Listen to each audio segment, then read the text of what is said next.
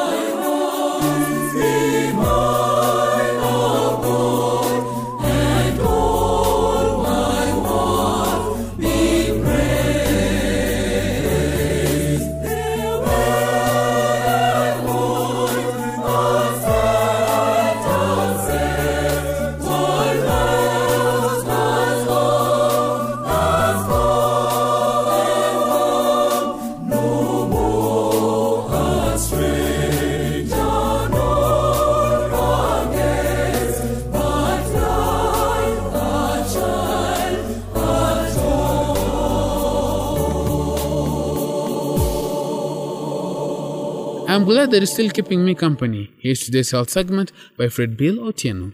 Welcome.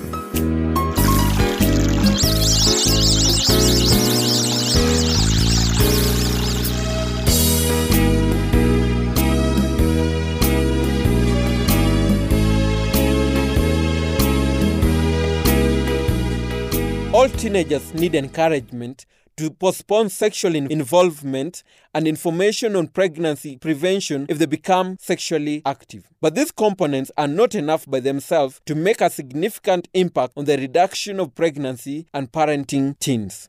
The issue of adolescent pregnancy are too complex for simple solution. Young people need both motivation and the capacity to avoid early pregnancy and parent.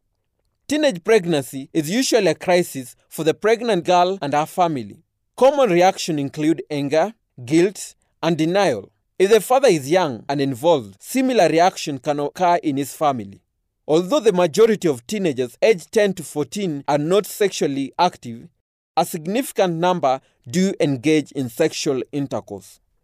These younger teens are normally at a greater risk of experiencing negative consequences because of their physical immaturity, vulnerability to older men, and limited education, skills, finances, and other resources. A significant minority of younger teens are sexually active. Many 14 year olds and 15 year olds have sexual intercourse. Therefore, there are several factors that you must consider when addressing sexual reproductive health needs of your younger teenage children.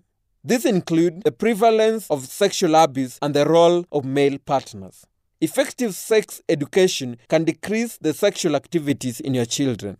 You should provide accurate information about sexuality. Build interpersonal relationship with their teenage children and address both their social and media influences on sexual behaviors. If your adolescent teenage girl becomes pregnant, most likely she will not seek proper medical care during her pregnancy, which can lead to an increased risk due to medical complications.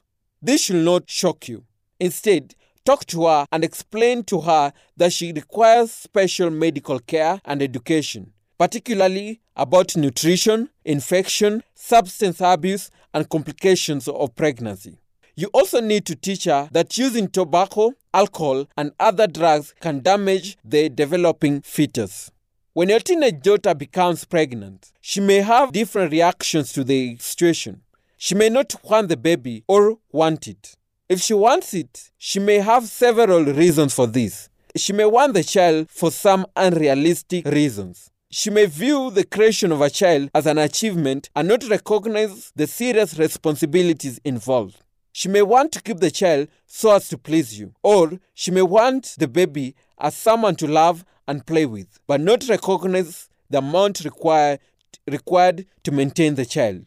Babies born to teenagers are at risk of neglect and abuse because the young mothers are uncertain about their roles and may be frustrated by the constant demands of baby care. As an adult parent, you can help prevent teenage pregnancy through open communication and by providing guidance to your children about sexuality, contraception, and the risks and responsibilities of intimate relationship and pregnancy. School classes in family life and sexual education, as well as clinics providing reproductive information and birth control to young people, can also help prevent unwanted pregnancy. If a child falls pregnant, your teenager, you and your family deserve honesty and sensitivity, counseling about the options available to you, from abortion to adoption. Special support systems, including consultation with a child and adolescent psychiatrist when needed, should be available to help your teenager throughout the pregnancy, the birth, and the decision about whether to keep the infant or give it up for adoption. Finally, listener, while the sexual experiences of youth differ greatly, the fact remains that most of them become sexually active during their adolescent years and may become pregnant or father a child. You must therefore not view the situation as a problem exclusively for the teenage girl alone. You should also discuss the situation carefully with both the girl and the boy and then guide them well. With that, we come to the end of yet another episode of our family segment. We've been discussing on the issues that involve teenage pregnancy. I hope the tips have been helpful to you, and until next time, I have been your presenter, Fred Billy Otieno. God bless you and keep you.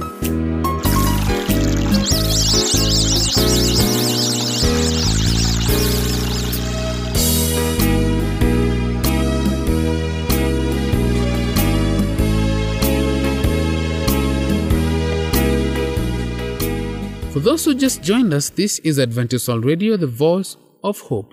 I'm your presenter, Samuel Maangi. Do not forget to send us your views, comments, or questions about the program by writing to the producer, Adventist World Radio, PO Box 42276, code 00100 Nairobi, Kenya. You can also email us at awnairobi at ek.adventist.org. Like I promised, here's a song, Nani Kama Yesu by Advent Homecoming Ensemble, just to lift you up.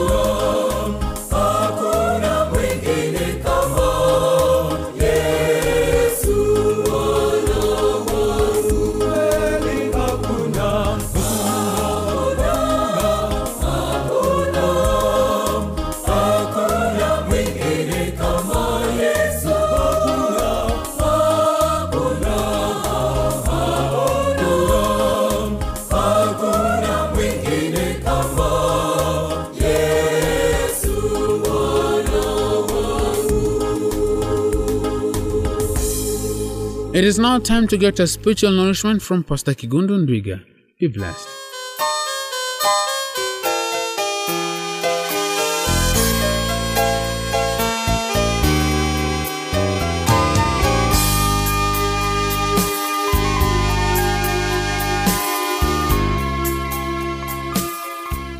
Dear listener, today I want us to look at Jesus, who is our spiritual model. Has anyone ever told you that they would believe in God if you would just appear to them? Well, the fact is that God has already revealed himself to mankind through the life of one man who lived 2,000 years ago, and that is Jesus Christ. When you read Hebrews 1 verse 3, it says, The Son is the radiance of God's glory and the exact representation of his being. If you really want to see what God is like, then just take a good look at Jesus Christ, his Son. Now, when you read John 1, verse 1 to 3 and 14, this is what it says In the beginning was the Word, and the Word was with God, and the Word was God. He was with God in the beginning. Through him all things were made. Without him nothing was made that has been made. And the Word became flesh and made his dwelling among us. The Word became a man and lived among us as the only begotten of God. Now, when you read Colossians 1, verse 15 and 2 and 9, this is what it says He, that is Jesus, is the image of the invisible God, the firstborn over all creation. For in Christ all the fullness of deity lives in bodily form. Therefore, Christ is a visible representation of the invisible God. In the person of Christ, God walked the earth in physical form. But Jesus is not only the Son of God, Jesus is also the Son of Man. Philippians 2, verse 5 to 7, we are told, Your attitude should be the same as that of Jesus Christ, who, being in very nature God, did not consider equality with God something to be grasped, but made himself nothing, taking the very nature of a servant, being made in human likeness. Though Christ was truly God, he willingly laid aside his right to deity and took upon himself humanity, even the nature of a servant. The Son of God was also the Son of Man. There is a man called C. Studd who said, If Christ be God and died for me, there is nothing too great that I would do for him.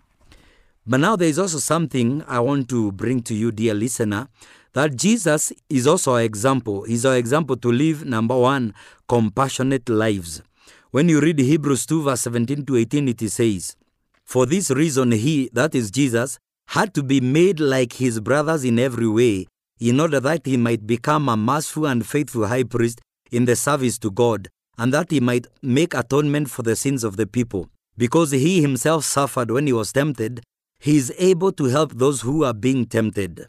God the Son is able to understand the experience of our pain, which makes him a compassionate helper in times of need. But now, Jesus is also our example to live obedient lives. When we read John 6, verse 38, Jesus says, For I have come down from heaven, not to do my will, but to do the will of him who sent me. John 12, verse 49 says, For I did not speak of my own accord, but the Father who sent me commanded me what to say and how to say it. That is John 12, verse 49. It is incredible to consider that Christ's obedience extended to what he said or even how he said it. But Jesus is also an example to live surrendered lives. When you read John 5, verse 19, this is what we find. Jesus gave them this answer I tell you the truth, the Son can do nothing by himself. He can only do what he sees his Father doing, because whatever the Father does, the Son also does. While on earth, Christ gave up his independence and completely surrendered his life to God. In short, his life was an exact representation of God's will. When you read Acts 10, verse 38, it talks about how God anointed Jesus of Nazareth with the Holy Spirit and power, and how he went around doing good and healing all who were under the power of the devil because God was with him. We as Christians are also anointed with God's Spirit and power in order to go around doing good as Christ did. But, dear listener, Jesus is also our example or a model of how to live prayerful lives. When you read Hebrews 5 verse 7, the Bible says, During the days of Jesus' life on earth, he offered prayers and petitions with loud cries and tears to the one who could save him from death, and he was heard because of his reverent submission. Notice the intensity of Christ's prayer life. Jesus' prayers were real, passionate, and passionate. Can the same be said of ours? Jesus is also an example to live humble lives. When you read uh, Philippians 2, verse 8, it says, And being found in the appearance as a man, he humbled himself and became obedient to death, even death on the cross. Notice that Christ humbled himself. Others can humiliate us, but only we can humble ourselves, and there is the difference. If you are not a humble person, you need only to look in the mirror to see who is preventing you. But, dear listener, Jesus is also an example to live servant lives. When you read Luke 4, verse 40, the Bible says, When the sun was setting, the people brought to Jesus all who had various kinds of sicknesses, and laying his hands on each of them, he healed them. Christ's life exemplified service to those in need around him. What is amazing about his life is that he never turned any person away. So question comes, do we? But also Christ is an example on how we can be able to live confident lives. When we read Hebrews 12 verse 2, it says, Let us fix our eyes on Jesus, the author and perfecter of our faith, who for the joy set before him endured the cross, scorning its shame, and sat down on the right hand of the throne of God. So when Christ looked at the cross, he saw the joy that would result and the victory that would be his in the end. We too must look through our problems to the triumph that God can and will provide on the other side. As we finish the presentation for today, I want you, dear listener, to make the following affirmation with me. In Christ, I am able to see the one true invisible God.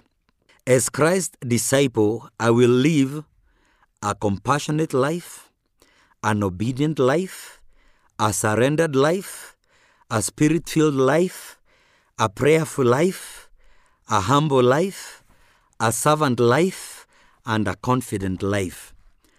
And remember, Christ, our model, He's the only one who is worthy of our praise. Because in Philippians 2, verse 9, we are told, Therefore, God exalted him to the highest place and gave him the name that is above every name, that at the name of Jesus every knee should bow and every tongue confess Jesus Christ is Lord to the glory of God the Father.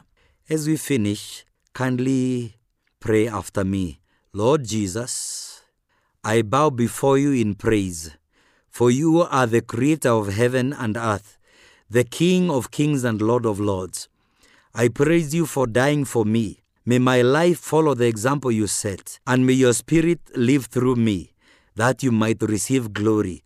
All praise and honor to you, and to God the Father, and to the Holy Spirit. Amen.